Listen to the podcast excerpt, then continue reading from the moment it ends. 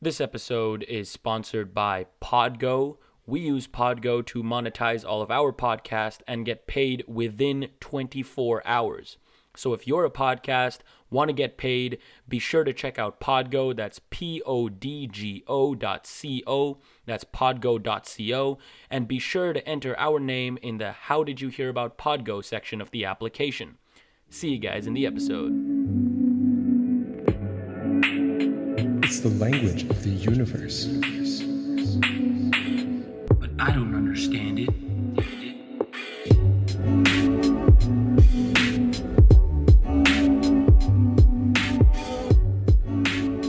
Hello, everybody. Welcome back to another episode of the Math and Physics Podcast. I'm your host, Parker. And I'm Ray, and we welcome you to episode number 51, where today we're joined by another special guest, Dr. Saeed Rastgoo from York University. So, Dr. Rastgoo is a quantum gravity uh, theorist, I will say. Uh, to be honest, he was introduced to us in episode number 49 by Mr. Paul Delaney himself. Uh, if you guys have not checked that episode out, be sure to check it out. It's a really cool episode. And yeah, so he was. So we had a little, uh, a few questions on uh, string theory and you know loop quantum gravity and all these interesting theories in quantum mechanics.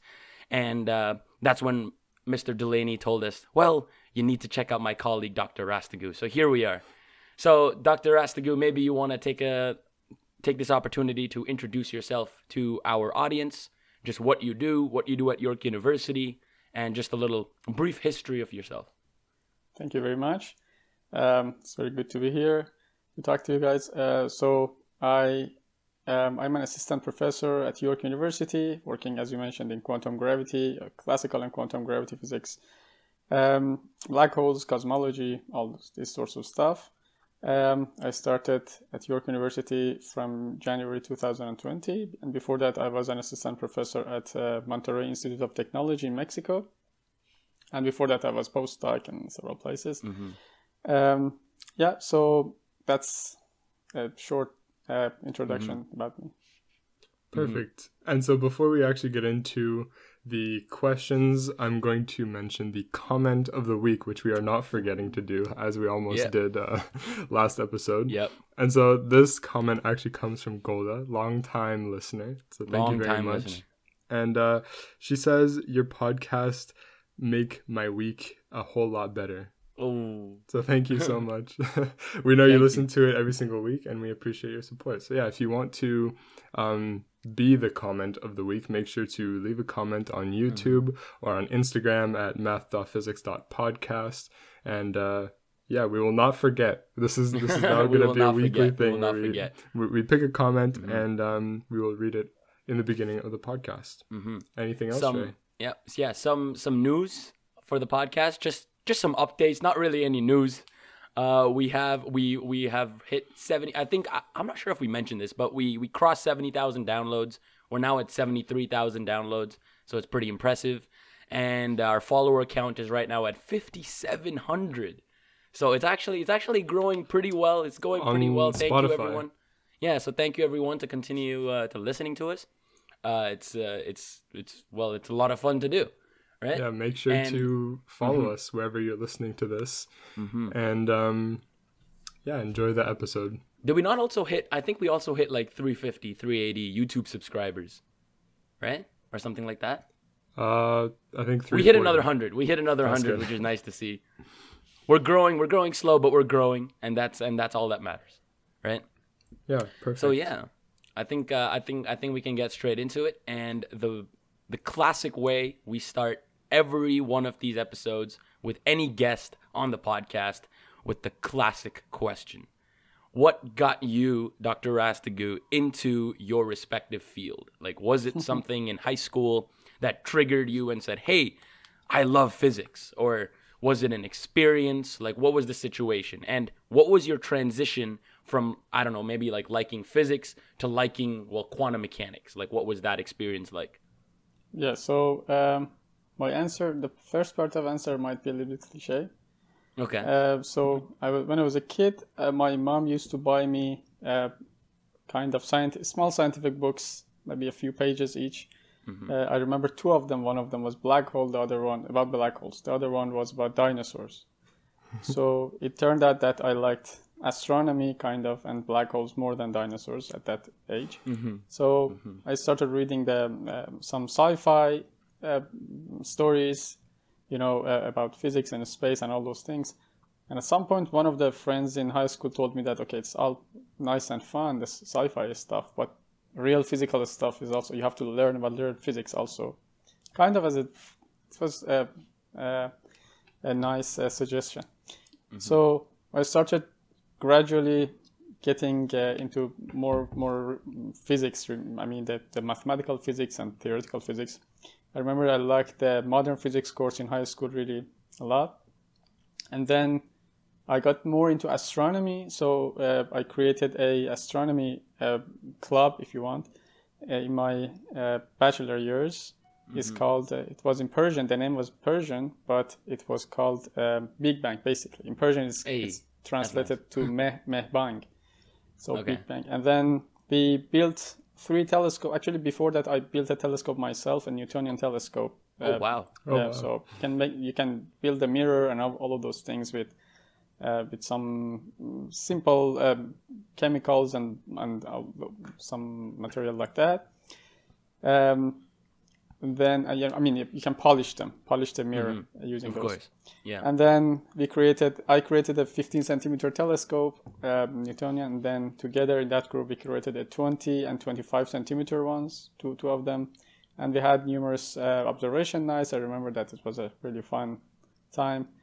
Um, so gradually, I, my um, interest changed from astronomy to cosmology, from cosmology to gravity, basically, and then I found, I mean, in my opinion, I found that what is the hardest and most interesting problem in physics is probably anything com- combination of quantum theory and gravity, and that's mm-hmm. basically quantum gravity. So wow. yeah, that's the story.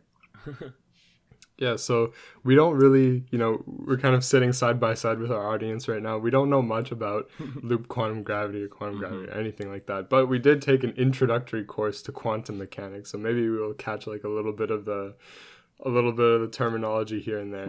but can you give us kind of a big picture explanation of loop quantum gravity? Sure. So uh, pro- probably we have to start from a little bit before that. So a big picture of what we know in fundamental physics. So we know that the universe is made up of two uh, uh, two parts basically. One part is is matter or matter fields. The other part is space time. So space time is the arena where matter fields interact and move and all, all sorts of things.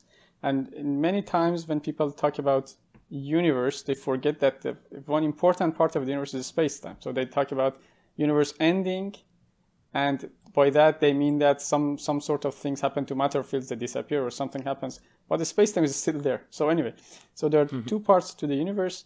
The first part, which is the matter field or, or the matter fields, um, that part is explained by uh, some theories. You know, for example, electromagnetism describes the uh, particles that have electric charge, and then you have two other theories, weak theory and a strong theory. They basically describe how atoms um, in more high energetic levels um, uh, behave and interact. Um, so this is uh, about matter. So pre- previously there were classical theories, like electromagnetism was a classical theory, and people found out that you have to do something to these uh, classical theories uh, so that they match the observation. And that uh, framework that they use was is called the quantum theory. So they found that, for example, light comes not in, in a continuous uh, um, uh, system or, or way, but it's uh, divided into small, what we call quantas, small packages or packets. Um, so it worked well for matter field, and very good. We have the standard model of particle physics and everything. On the other hand, gravity or space time, um, we we have everything is classical. So we know what is space, what is time, and uh, people started to think about that. Okay, so what happens if we want to do the same quantization to to the space and time? So uh, maybe space is itself com- space itself comes in packets or atoms, and time itself. So they started to do that also to match these two theories of matter and space-time together because you cannot match two theories that one is classical, one is quantum. They cannot interact basically.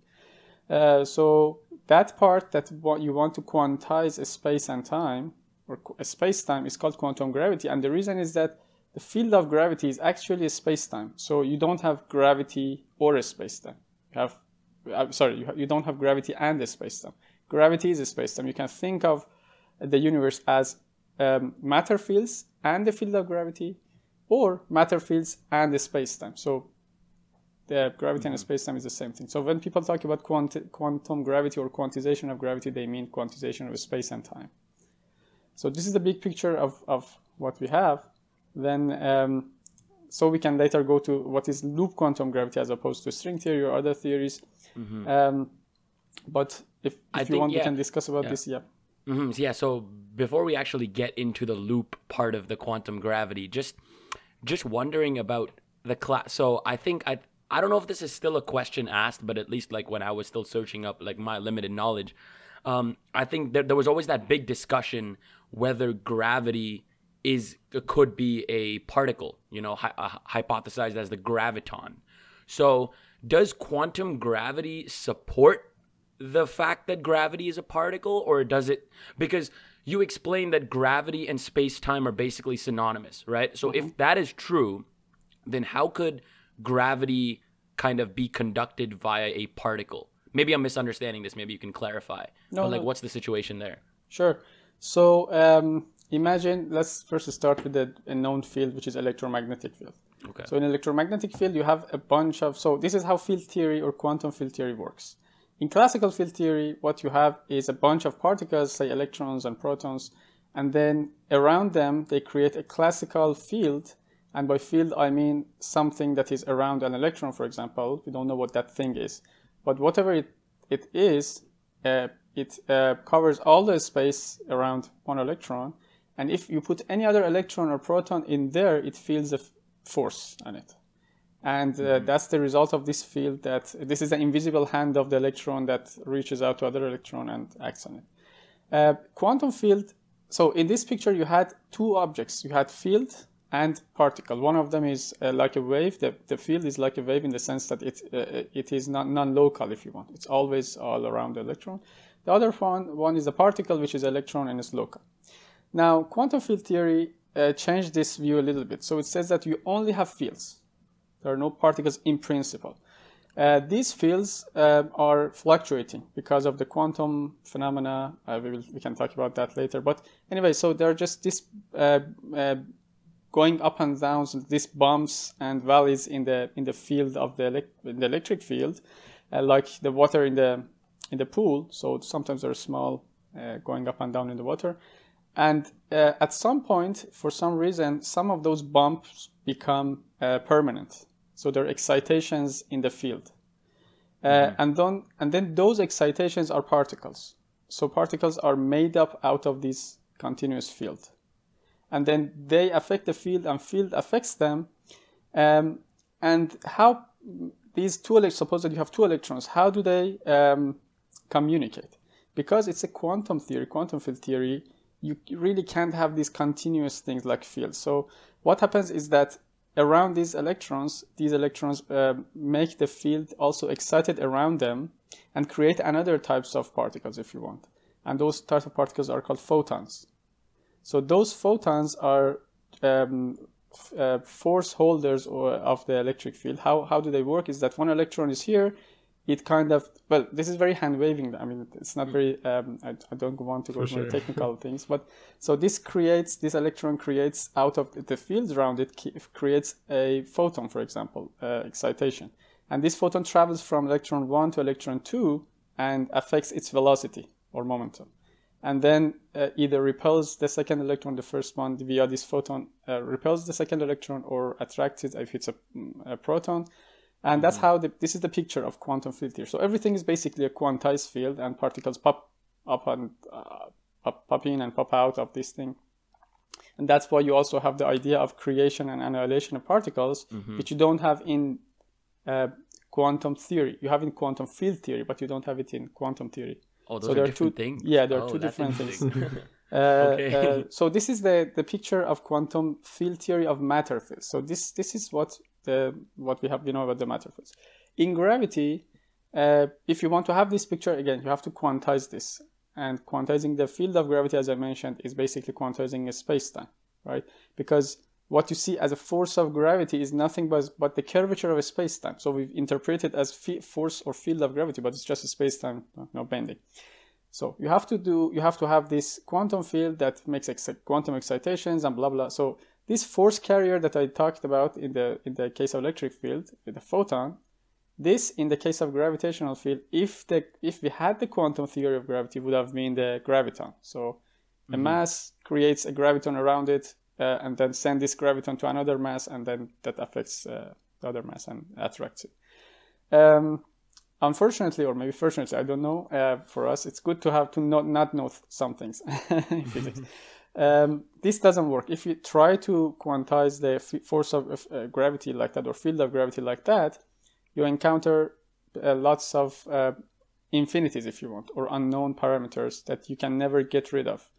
And uh, it's technically it's called the renormalizability. So you cannot renormalize the field of gravity. It means that there are infinite number of part, uh, um, parameters in there, infinities there, it doesn't work. It only works, this interpretation only works if your gravitational field is very weak.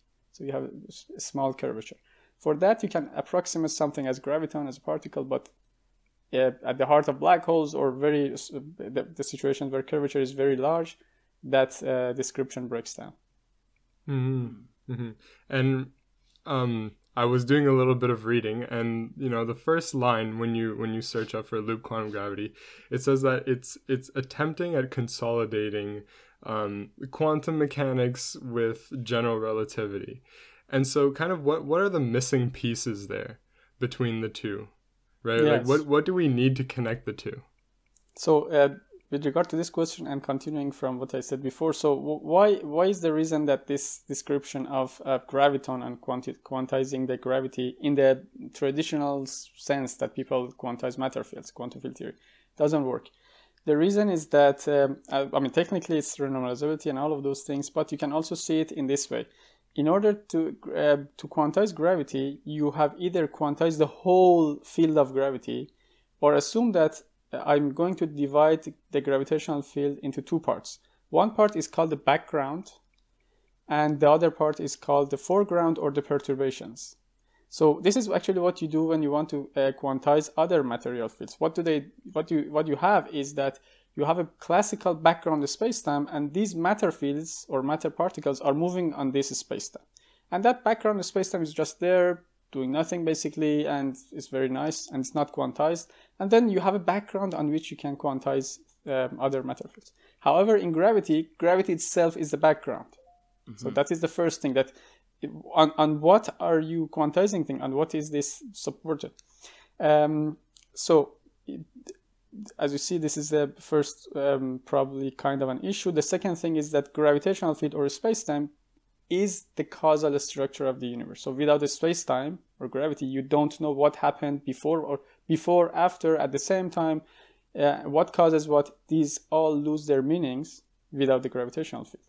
And then if if you don't have that, you don't have science at all. So mm. if something causes something.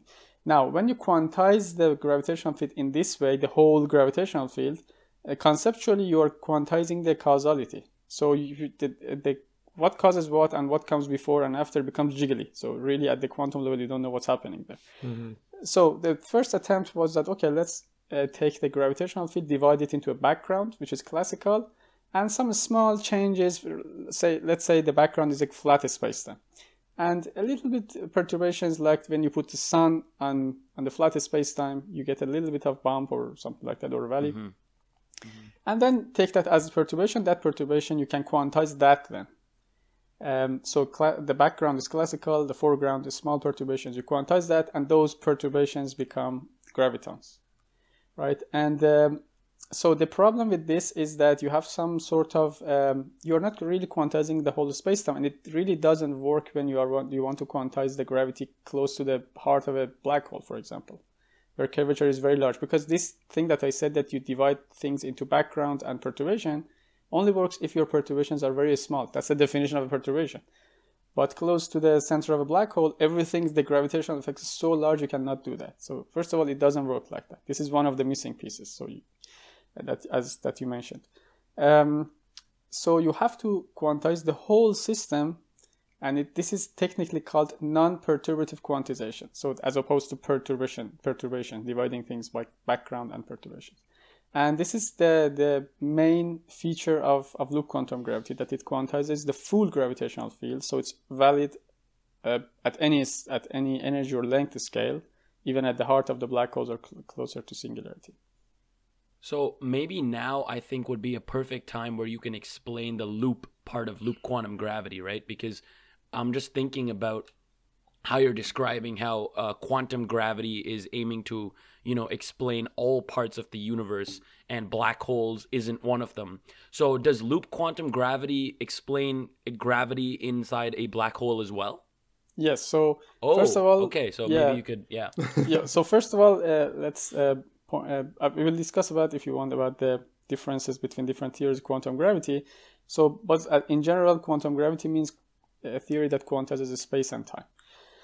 Um, so in uh, loop quantum gravity, the first feature uh, is that some of the features actually are that uh, you don't have per se you don't have higher dimensions you, because you don't need them at that I mean at that time at least when you want to start quantizing, um, and also you don't have uh, uh, additional ingredients like supersymmetry and all those things. You start just with uh, plain quantum theory and uh, in a general sense and gravity. Um, so let's start with gravity. So suppose that I want to uh, know if there is gravitational field somewhere or not. Okay, this only can be known by doing uh, what uh, physicists called um, um, something that is not local, some measurement that is not local. As an example, suppose that I uh, somebody puts me in an elevator, very small elevator, small room, and releases me in this space. Now, in order to understand if I'm just free, uh, well, basically, if there's gravitational field around me or not, uh, there's no way to do that in a very small um, local neighborhood of me. So I can never know because everything around me is accelerating with the same acceleration, and uh, whether there's gravity or not, I mean, I can I can't I cannot know that. However, if I move around, so I measure the, the direction of the, if you want, force on me in some position, and then move around like 200 kilometers away from the that that small room, and then measure the force on me, I may see that these directions are a little bit different. So suppose that Earth is here, and the direction of gravitational field here is is towards, if you want, toward the southeast, and in the other position is towards the um, uh, Southwest. Southwest, right? Yeah. Yeah. This is this is only possible if you go from place to place. So your gravity is only known if you move around. Now, uh, how you um, interpret this in in mathematics? You basically you take a vector with yourself. Okay, so you you, you know that the vector is basically a line with an arrow uh, with a direction, and you start from here and go around the loop in a space and come back. And if that vector comes back exactly in the same form without any angle with the original vector, you say that there is no gravitational field in there. Wait, But- sorry, sorry. Could you define loop a little bit better? Like You when just say start loop, from one position, Just a connected path, right? yeah, so Just you like start s- from. Yeah, like a it could be kinda- exactly. You go, you go some 200 kilometers. It doesn't really need to be actually a circle. You can go like a, a triangle. You can go a square. So But do you need a return back to your original path? Mm-hmm. Okay, that's the okay, definition. That's, okay, Yeah, so okay. So you return back always to your place, and this loop should be finite. I mean, at, at the beginning, so Mm-hmm. you you cannot do it really locally at that exact position. So if you go around and come back, and the vector that you have in your hand is the same um, in the direction and the magnitude, you say that there's no curvature in space-time, and because there's no curvature, there's no gravitational field. But if you get back and you see that oh, it changed, so that's the definition of gra- existence of gravitational field. That's actually what people call the Riemann tensor. The Riemann tensor tells you if you go around the loop and come back, the Riemann tensor is non-zero if your vector changes, and it's zero if your vector does not change. And the Riemann tensor is the essence of gravitational field. Um, okay, so you already see that there's a loop here. hmm Yeah, you can already hear it. Yeah. So uh, now in in another, so from the quantum theory on the other side, on the other hand, we know that there are some certain loops that have all the information of the of the field in them. So in order to know about the information about the field, one way is to just study the field itself with some in some method, or you study just the loops in that theory. And if you have all the loops associated, the, the numbers associated with those loops, you can have information about the, the field itself. So loop quantum gravity does this. It uses these loops are called Wilson loops in in quantum field theory. So you study all the possible loops in space-time and then you see that okay with all these loops i can have information about the, the gravitational field and then you quantize these loops basically. And this is where this is the simplest ex, uh, explanation i can uh, discuss i mean tell you about the loop quantum this term loop comes from. So you can quantize these loops and this is equivalent to quantizing the full riemann tensor the full uh, gravitational field but wait so these these loops, how would you? Sorry, I'm still thinking about all of this because it's. It, I mean, it's so interesting, but it's still it's still like so much out of our scope because I'm thinking about. Okay, first of all, just uh, just a little backtracking here. What exactly is quantizing? Because you keep saying quantizing. Like I I kind of understand the the concept like mm-hmm. okay we have something like in a macro scale and we want to i guess quantize it to apply like theories of quantum mechanics or something to that mm-hmm. maybe some sort of that i understand but like theoretically mathematically what does it mean to like okay i have this theory i quantize it like what is, mm-hmm. mm-hmm. what exactly is that yeah so let me uh, tell it in on two levels Okay. And the first level is just more conceptual. So basically means that introducing uncertainty in your variables quantization. So before uh, introducing quantum theory, you can p- measure the position and momentum of the particle at the same time and pr- as precisely as you want. But after quantization of the theory, you cannot do that as you know. So one of them, the increase in the uh, decrease in the uncertainty of measuring something increases in the other one. Um, more, a little bit more technical is that if you're a student of physics in maybe third year or higher, you know about this thing called the Poisson bracket. Um, I don't want to go in detail about that, but basically it means that um, how these two uh, x and p uh, compared to each other in classical theory, they can be just uh, measured as, as more precise as you want. When you change this Poisson bracket into the, the quantum bracket, you cannot do that anymore. So you have seen this famous um, bracket of Q and P equal to IH bar or something. Mm-hmm. So classically, it's just Q and P equal to 1. But then um, so um, uh, it's a little bit hard to explain without any math. So basically, mm-hmm. introducing uncertainty into your variables. Mm-hmm. And basically, I, I wanted to ask you as well about uh, uh, string theory and why maybe some people go the loop quantum loop quantum gravity route and this or um, sorry, I'm not saying this well but whether some people prefer going the loop quantum gravity route or the string theory route, and maybe what's the difference and and uh, yeah, like a general comparison. Because to my knowledge, I believe that string. Th- I mean, obviously you can correct me now, but like uh, to my knowledge, like string theory, like the the attempt now, what it's become is very different. But the original idea of string theory is very similar to the to that of loop quantum gravity, right? Like they're both trying to find this perfect theory that explains the universe. Yeah. yeah. So, what, so yeah, there so are a few differences.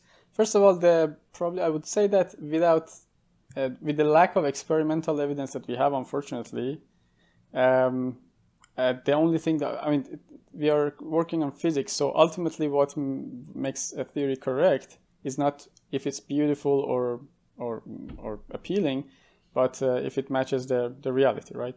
Um, so we don't have that. So basically, people have some kind of, if I if I may, uh, philosophical um, appeal to some some theory. So, for example, quant- loop quantum gravity comes from the gravitational physics community.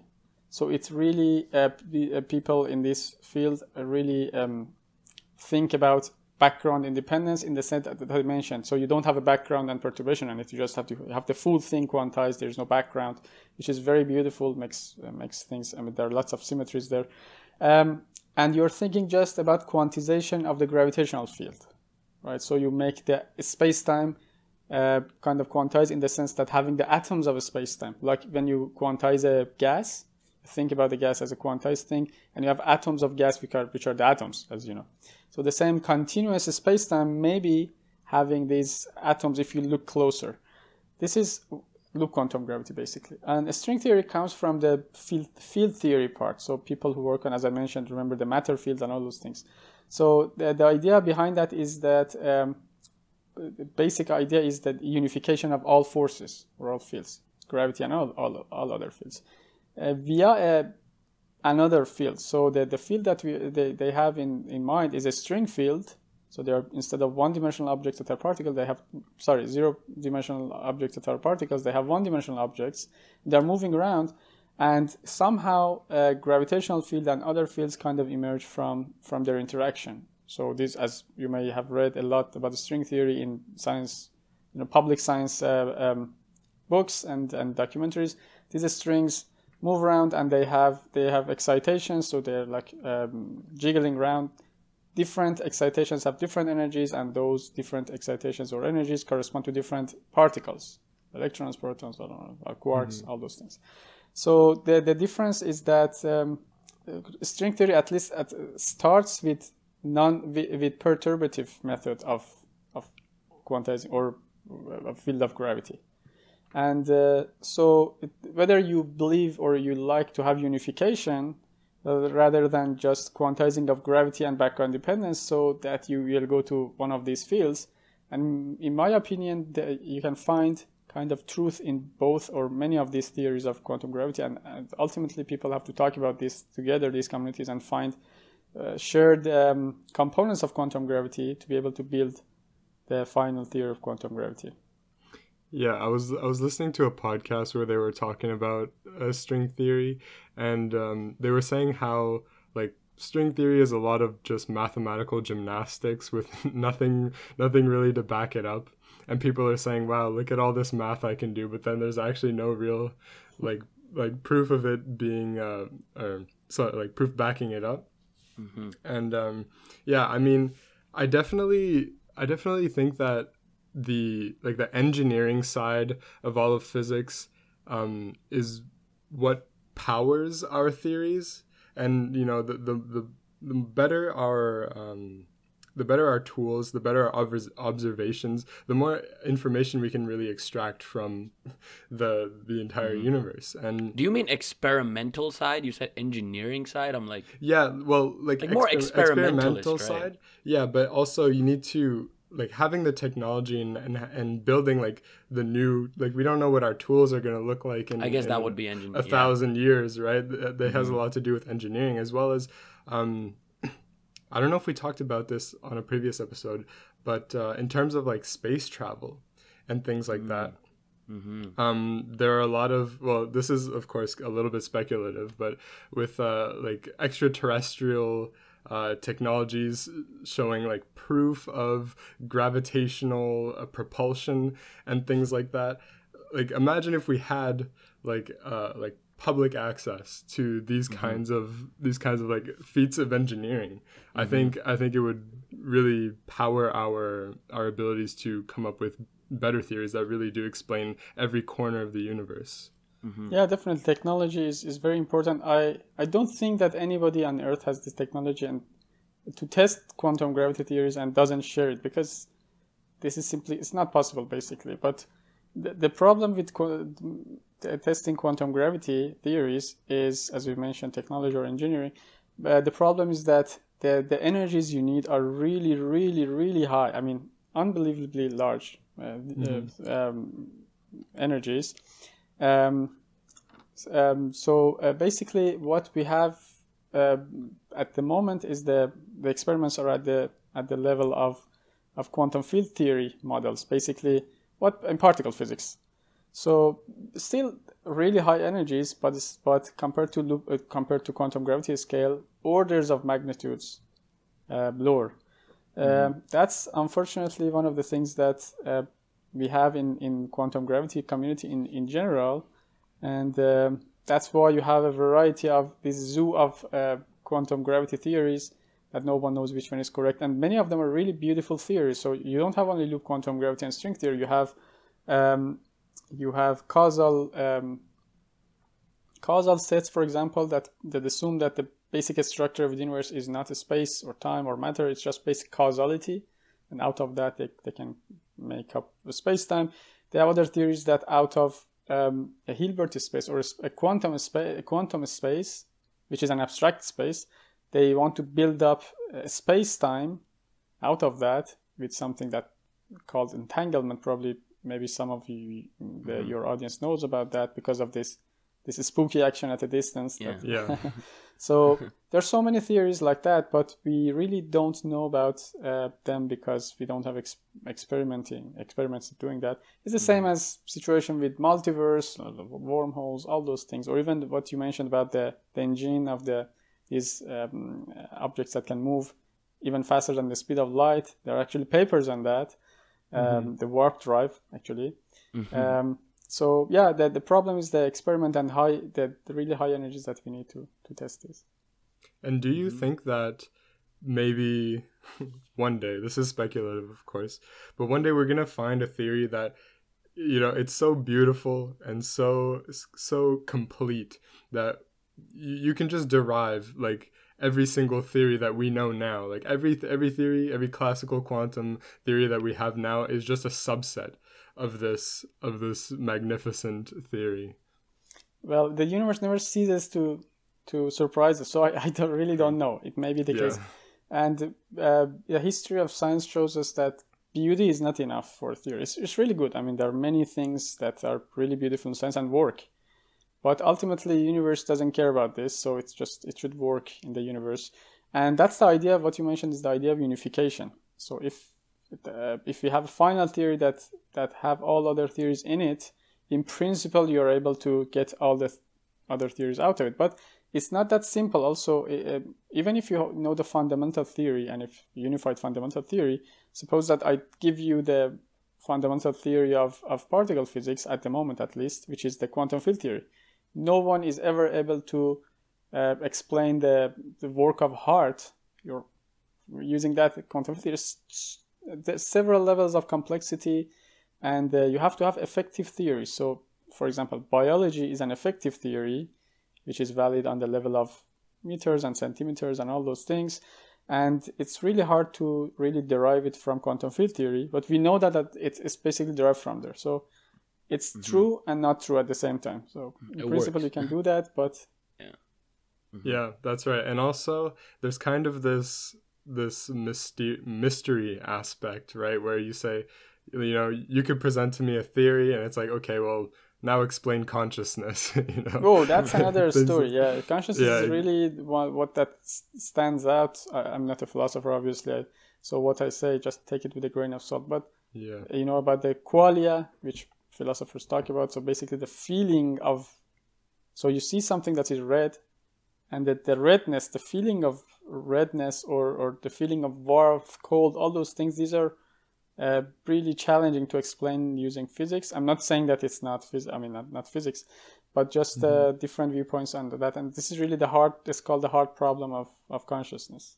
Yeah, and at the end of the day, everything that is in the universe is natural and is a consequence of you know the the initial conditions of the universe just evolving over time. And so there is i i i hope that there is an explanation to most of the things that we see and especially like consciousness at least in our local universe here in, on earth is so um like widespread. You see so many different types of like animals and whatever and they seem to be pretty conscious. I mean mm-hmm. at the same time there's no way for me to tell that anything else is really conscious but this is getting really into the philosophical yeah, side. I, I, I, I really, I don't know the the. I have hope for the future of, of theories and explain the, the ability to explain things. Yeah, mm-hmm. exactly. That's the hope mm-hmm. that we'll live by in science. Yeah, for sure.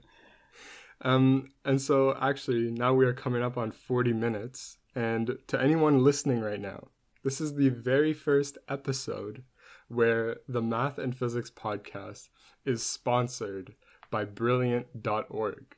Ooh. So this is a very monumental moment for us right now. And so if you've listened to this podcast up to this point, you are obviously interested in math and physics. Um, we know that not all of our listeners are in the science streams, but you know are still, of course, interested in the topics that we cover in this podcast. So if you actually do want to learn more about these topics in your free time, Rehan and I highly recommend you go and check out brilliant.org's online educational courses, where you can actually build up your knowledge in math, computer science, logic, and applied sciences, and more, all from scratch. Um, we know that some of you aren't even in university yet, but want to learn all the topics taught by the the website. And of course, uh, Mhm. Brilliant is the perfect place for you. Rayhan and I have tried it ourselves a little bit, and you can really start from zero and Mhm. learn all of the things that that. Mm-hmm. Rayhan and I are learning in university Yeah. right now. For example, Yeah. you can start with basic algebra and work your way up to multivariable calculus, which is what we're learning right now. a lot of people have actually asked us, "Hey, I'm in high school, like, you know, still in grade 10, 11, and I'm really interested in the stuff you guys are talking about, but I don't really understand main, mainly or like everything, you know?" So, Brilliant is actually legitimately a place where all of this is very readily accessible. And it's it's it's actually and it's also very apt that we have a spot we like we have a partnership with Brilliant with our podcast, you know, promoting science and promoting STEM research and stuff and I mean that's that that's basically the idea of Brilliant too, right? So to I mean we're also very happy to say that for our first 200 listeners, like the first 200 people that want to get a brilliant, um, a brilliant what like a what am I trying to say? A membership. a membership. That was the word. Yeah, so, so if you want to get a brilliant membership, uh, head on to brilliant.org uh, slash MPP. That's the Math and Physics podcast. And for our first 200 listeners, you will get 20% off your premium membership. So yeah, that's um, that's just something that I think is really apt for our podcast here. And uh, once again, thank you to Brilliant for sponsoring it. We're gonna put the link in the description. So Absolutely. Go check Absolutely. that out. So, uh, Dr. Rastgoo, have you heard of Bob Lazar? Yes. Oh, we are Yeah. going that way. okay. Yes. let, let, let me say, let me ask why. I mean, let me explain why.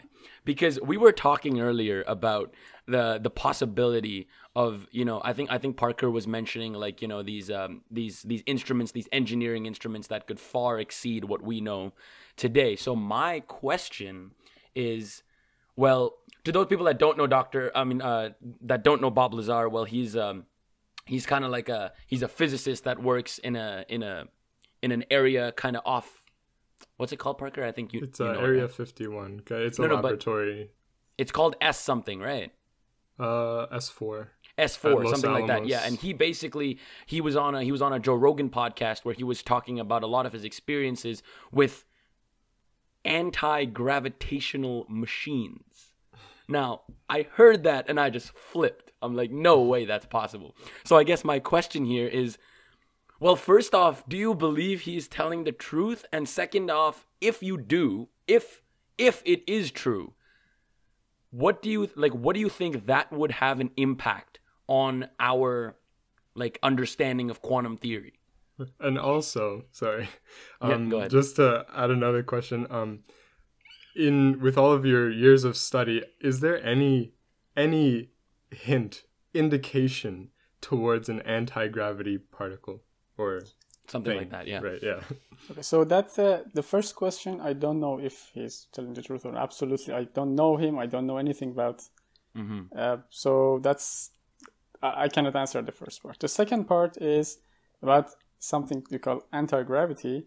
So that's based on the interpretation. So, um, what, for example, if you look at the paper by the paper that's called the Warp Drive by um, Miguel Alcubierre uh, from actually he's also in Mexico. Uh, that was the I think the first uh, paper published in putting this uh, warp drive into physical context. So it basically gives you formulation of that. Um, of course, there are some serious issues with that. You need some exotic mass or exotic matter for that. Uh, but I mean, people at, at least at NASA took it seriously to kind of study that, work on that. Anyway, so because that's a scientific paper, I can uh, talk about that. That paper tells you that given that you have this sort of weird matter, let's say we have it, um, you can create uh, at the back of your spaceship and the, uh, in front of it, basically put, put your spaceship inside um, a bubble. A bubble is spacetime in which uh, inside is different from outside. We, we have something gravity is called metric. and the metric basically is the gravitational field, if you want. Um, uh, this metric, as I mentioned, this is very very interesting. That gravity gravitational field. Sorry, I just regressed, it digressed a little bit. So um, the the gravitational field, as I mentioned, is the space time and its causality and all, all those things mm-hmm. creates all of that. So the metric is all of the all of these things at the same time. The metric tells you what is the distance between objects, what is the time distance between the space distance or space time distance, uh, and uh, all causality and all of those things. Um, that's why it's called metric, right? It kind of measures the distance, mm-hmm. if you want. Um, so this metric or gravitational field you can modify just around the uh, spaceship such that uh, outside you have just usual, if you want flat spacetime, and inside you have some sort of curved spacetime. And the metric field or gravitational field behind the satellite or, or that object is uh, kind of, uh, if you want, positive or, or, or Mm, yeah, so it's pushing the spacecraft, so creates a creates a um, positive um, uh, what's the word um, hill, if you want, and in I front of the, I think the analogy is that if you have like a marble on like your bed or something and then you press down in front of the marble it'll start accelerating and then yeah so you have to bring the gravitational field up at the back of the the, yeah. the spaceship and create a valley in front of it so that it constantly moves forward.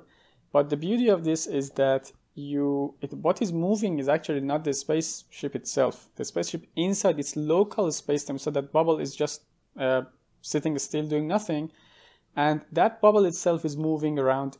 The, that bubble of space-time moving inside the, the exterior spacetime. Uh, and this has really nice advan- two, at least two really good advantages. One of them is that uh, there's no uh, problem with acceleration. So because the one of the mm, uh, problem with um, you know space astronauts and all of that is that our body cannot take that much acceleration, maybe 10 g's or I'm not sure how much, but uh, that's some sort of like that. Um, so even if you have the, the technology to reach this close to the speed of light, you can do it. You have to do it very slowly if, if you're using traditional technology. But in that case, you are just sitting still there and you're not moving. The, the space time is moving, so you don't feel acceleration. Um, so you can immediately go from zero to close to the speed of light.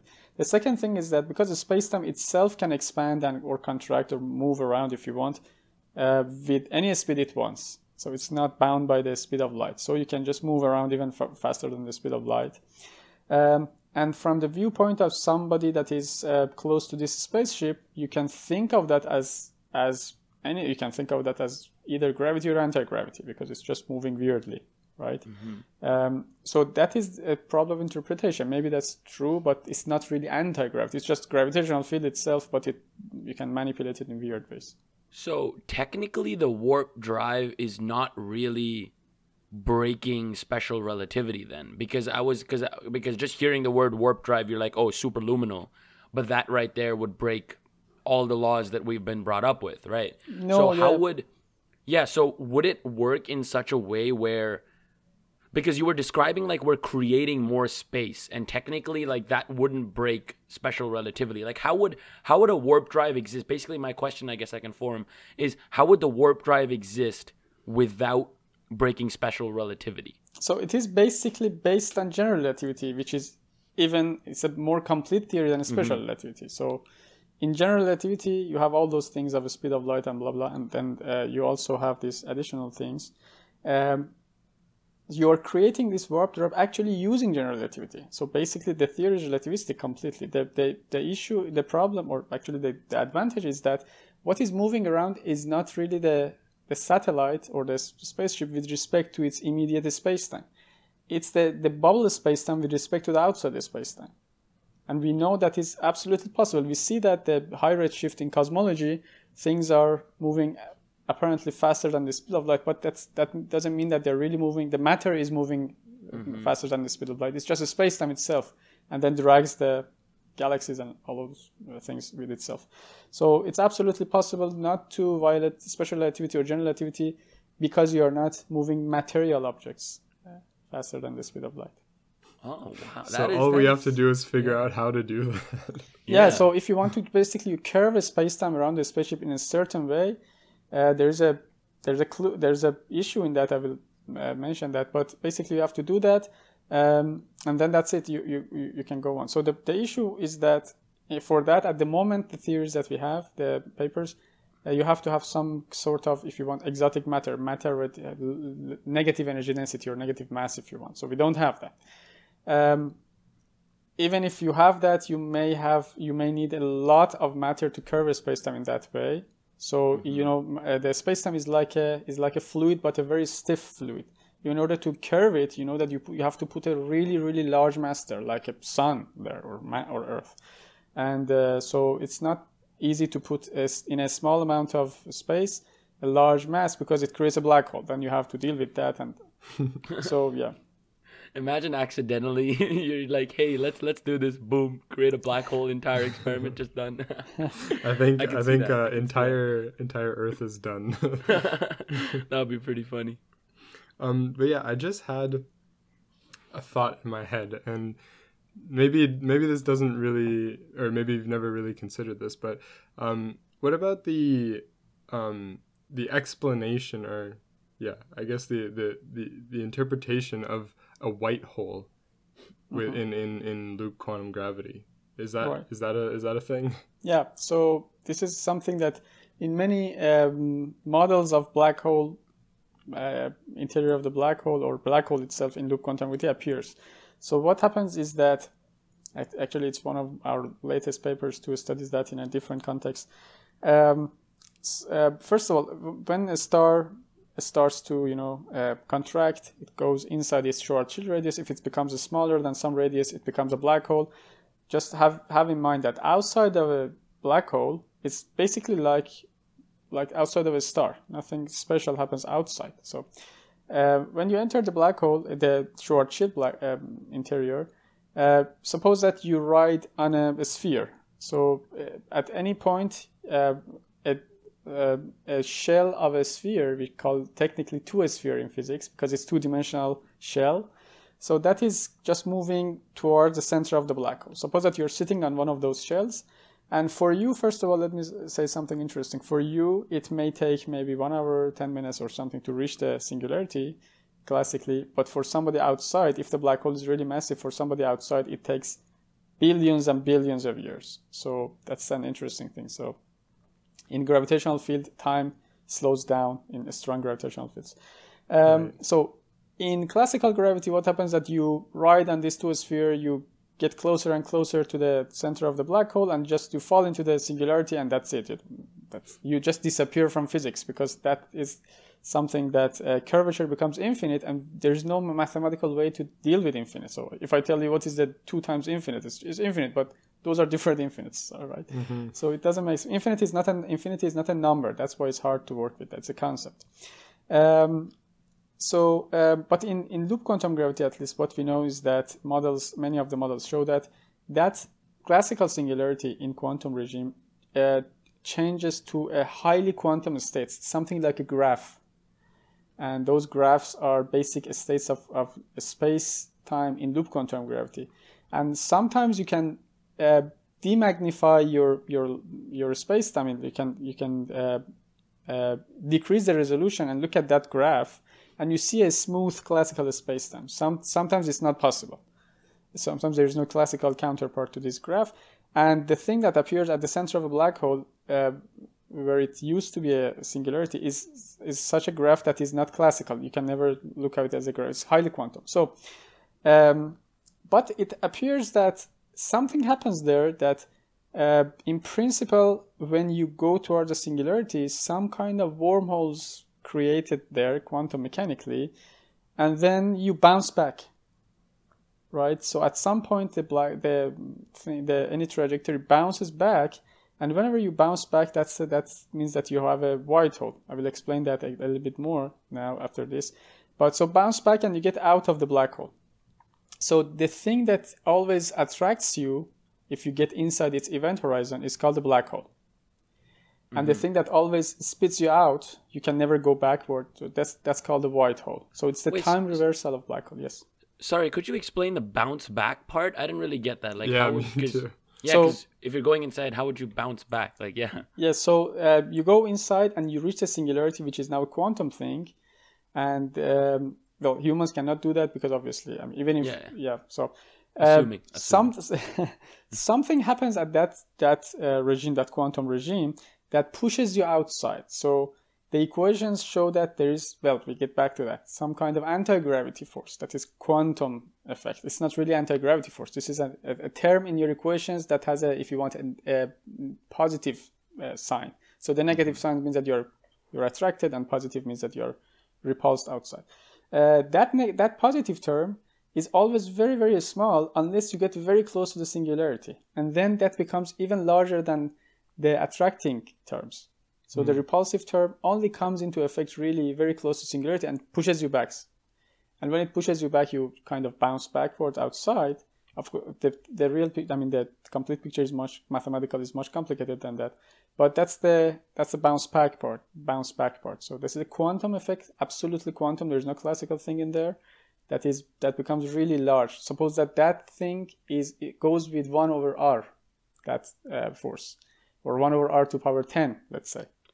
That is much larger than 1 over r squared of the attraction of gravity. So it's really uh, pushes you outside but only comes into effect very close to singularity not not far from it. Mm-hmm. Um, so this is the definition of black hole that when you go inside, you have to go inside, and white hole that when you're inside, you have to come outside. And the reason is that when you pass, when you're outside of the black hole, you have a space and time, right? You can go backward and forward in space, but obviously never you cannot go backward in time. You have to go forward in time. When you go inside the event horizon of a black hole, space and time switch their nature. So what you knew as time becomes space, and what you knew as space becomes time. Basically, uh, when you're going towards the center from the viewpoint of an observer from outside, that direction previously before you enter the black hole was a spatial dimension, so you go back and forth. But when you go inside, that direction is now time, so you cannot go backward because you have to go backward in time. You have to go forward towards the black hole, and that is actually the direction of time that you are going. That's why it's a little bit uh, very actually uh, non-intuitive, but that's uh, that's how it happens. In the white hole, they call it they call the white hole is the time reversal of black hole. So that direction towards outside of the white hole is the positive time direction. So you have to go outside. There's no way you can go you can go backward.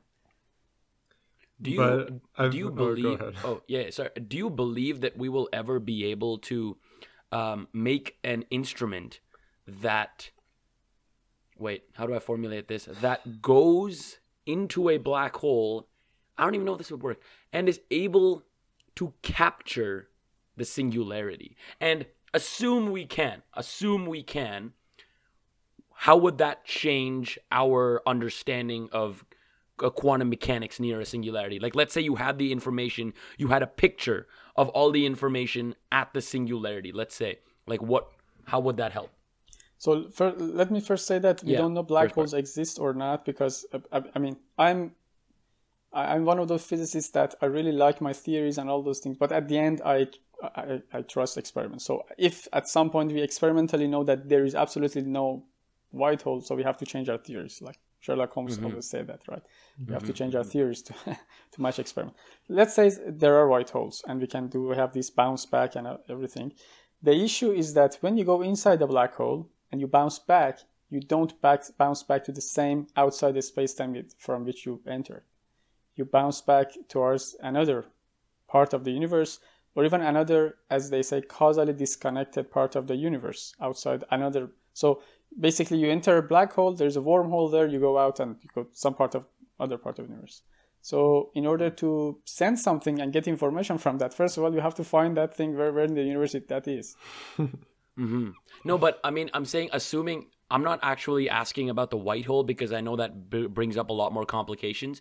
I'm saying, let's just say there's just a black hole, and s- s- like somehow we are able. Well, f- well, first of all, is it uh, okay? I, I'm actually thinking, but the more I'm thinking about it, I don't think it's possible for us to put something in and actually get it out. But I'm I'm saying, assume we have the information of the singularity of a black hole. Like, would how would that affect or help our understanding of quantum mechanics near a singularity?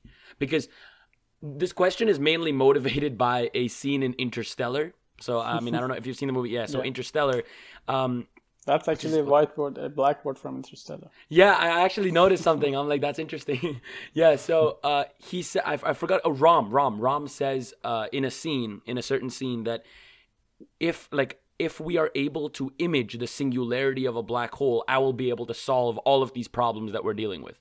So my question is, if let's say we are able to image the singularity of a black hole, realistically speaking, would that actually help, you know, would that actually help quantum mechanics? Would that actually help physics? And in what way?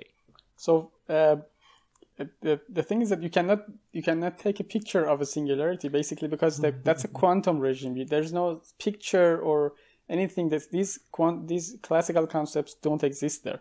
But suppose that you you could send a probe inside the black hole and somehow comes out somewhere that you can somehow. catch it. Exactly. All of those things um, and can make uh, meaningful measurements this is basically like other like CERN or LHC.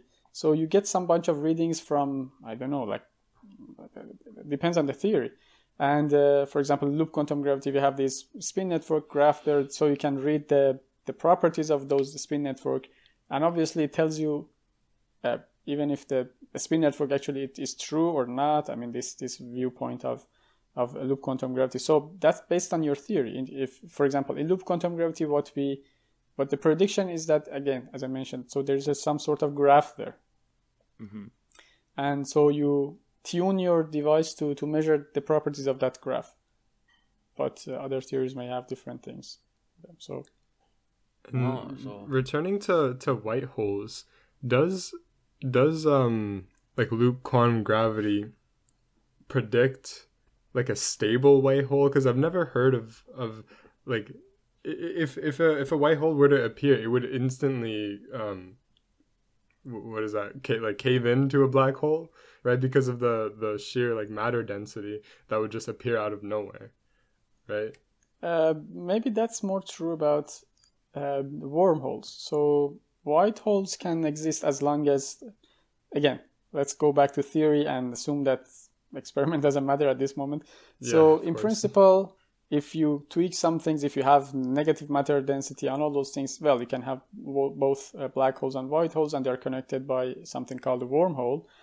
Um, so there are stable wormholes if you can have negative energy density. Yeah, you can make them stable. There's no problem. Both of them, black hole and white hole. So again, black if if a black hole can be can be stable, so can a white hole. Again, in principle, with all those weird properties.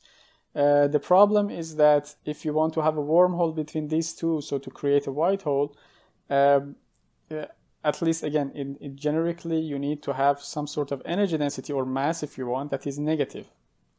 And we don't have that. And uh, even if you had that, you need a huge amount of energy to keep that the the uh, the wormhole open, because it will close up immediately.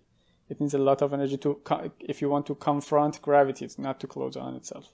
Mm-hmm. So yeah, that's we, we haven't seen any uh, white holes obviously now, but some people conjecture that uh, these fast radio bursts that we see very far away in the sky could be white holes. But mm-hmm. so what do you? I guess I guess you've already kind of explained that for a wormhole to exist, we would need some sort of exotic or some sort of negative matter, of you know on on on that scale, but well, well, my question, I kind of again kind of a twofold. Well, what does loop quantum gravity say about wormholes in general? And let's say we did find this negative matter, like, because I, I keep hearing, oh, we can just construct it with negative matter, but would we not need because like a wormhole, I guess, connects to spatial coordinates. So let's say we want to go to another galaxy, would we not need to like place, quote unquote, place the other side of the wormhole over there? Like how do we how do we make that wormhole once we have that negative matter or energy? Uh, no, you just need to. I mean, enter the black hole and just uh, when you cl- when you're close to the singularity, just increase the energy and. No, but does a wormhole require a black hole? Like, do you yeah. like? Oh. So oh, wait. wormhole should be you, you need you need both sides. You need black hole and white hole. So that's the definition of wormhole. You enter. No, no, no. I'm not. I'm not talking about. I'm not talking about black holes and white holes anymore. I'm just talking about wormholes in general, but like an Einstein-Rosen bridge. I know, but the right. So yeah, so both ends of the both ends of these uh, this this wormhole Mhm. uh, should be something. So you enter Yeah, from some exactly. part of the space time, go to the other part of the space time. Exactly. Um, yeah. So, um, if that, if I understand your question, so you you need that basically. Yeah, so Yeah. my question is how would we so so we can't just place it in any like anywhere? Like for example, simple example. I think this is beyond uh, the. yeah, I know, I know. right This is all very theoretical question. This is all very, very. This might not even make any sense. But I'm, I mean, I- I'm just trying to place the idea of a wormhole in my head because I'm like, okay, let's say I want to go. Well, I'm in. Well, I- I'm in Canada right now. Well, let's say I, I. Rayhan- Sorry. Sorry, no, I was just gonna say for, the idea of the wormhole. You need an entrance and an exit, right? So how Yeah. do you even? That, that that's exactly my that, question. Like how like if let's say I want to go from Canada to I don't know like India for example, like I have negative matter. Let's say I have negative matter right here. How do I Okay, I'm here so I can make an entrance. How do I make the exit? Like Well, it will it will create. So you're asking me something technological.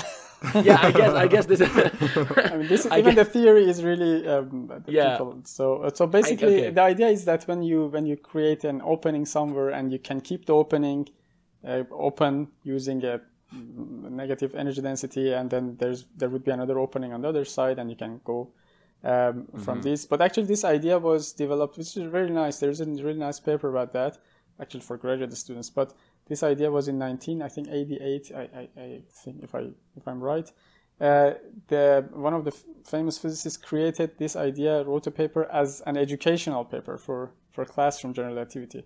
And Oh, that came, so it was really interesting. And then they showed that you need this negative energy density and all of those things. But uh, one thing that I can say about that regarding to, to quantum gravity is that um, in order to, to keep that um, and or, what is related to this negative energy density is basically something called um, null energy condition. Null energy condition basically tells you that, or energy conditions basically tell you that your matter field is is uh, normal. There is no negative things there. Uh, so null energy conditions classically cannot be um, cannot be um, negated basically if you want. But again, using quantum effects, you can see that that happens actually. So quantum effects can give you. So one of again one of our papers, the recent papers about is about the Ray-Chaudhuri equation. So Ray-Chaudhuri equation is the name of a um, an Indian um, scientist. Uh, so it tells you that suppose that you have a bunch of particles on a circle and they're moving in a space and time, right? Uh, if there's gravity, this will contract and expand, or it will change its shape to an ellipse or from circle to anything. Uh, and if you have a singularity somewhere, this will contract and contract and infinitely contract. So the rate of uh, rate of contraction would be infinite at some point. Um, so that's there. that's where you have a singularity. Now there's no way to to stop this unless you have a, a negative matter classically, right? Uh, however, we showed, for example, here that using quantum effects and without any matter fields, um, all these factors that contract the, these these material um, objects, these lines, if you want to call geodesics, um, will be overcome by by other terms we call effective terms, additional terms that come from quantum theory, that they actually oppose these these classical um, focusing terms. So the defocusing term, if you want to call them anti-gravity, I don't call them anti-gravity, but the, these defocusing term appeared due to quantum corrections, and uh, at the singularity, instead of these these all these circular objects just going to one infinitely, you know, focused, they kind of be repulsed, and then everything would be kind of normal and regular. So in, in that sense, you see that quantum things can kind of work for you as quantum quantum uh, terms, uh, work for you as something that um, looks kind of like uh, against the energy um, condition, null energy condition. So again, all hope is with with quantum gravity, quantum terms. Yeah.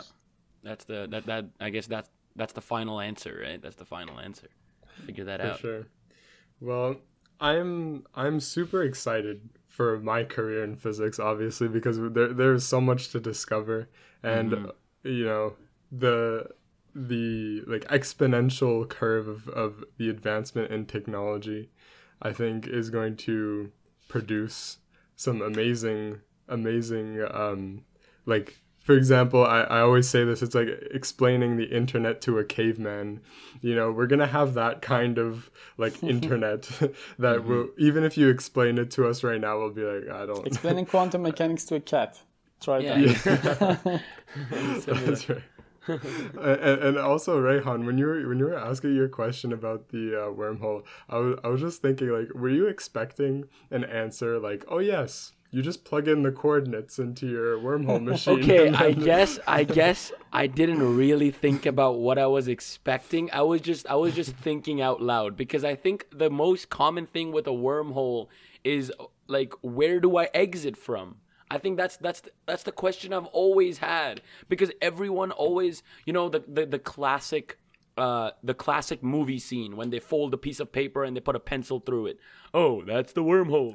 Like that's the most classic scene. But I'm like, where do you get the other side from? Like, how do you find the other side? Like, obviously the entrance is where you are, but where's the other side? So I just had these questions that The I don't first know. step I mean, is to just find a good theoretical framework for this, Yeah. and then we go for technology and find a place. But that yeah, I think first- I think I think that would, those would be the steps. Those would be the steps for sure.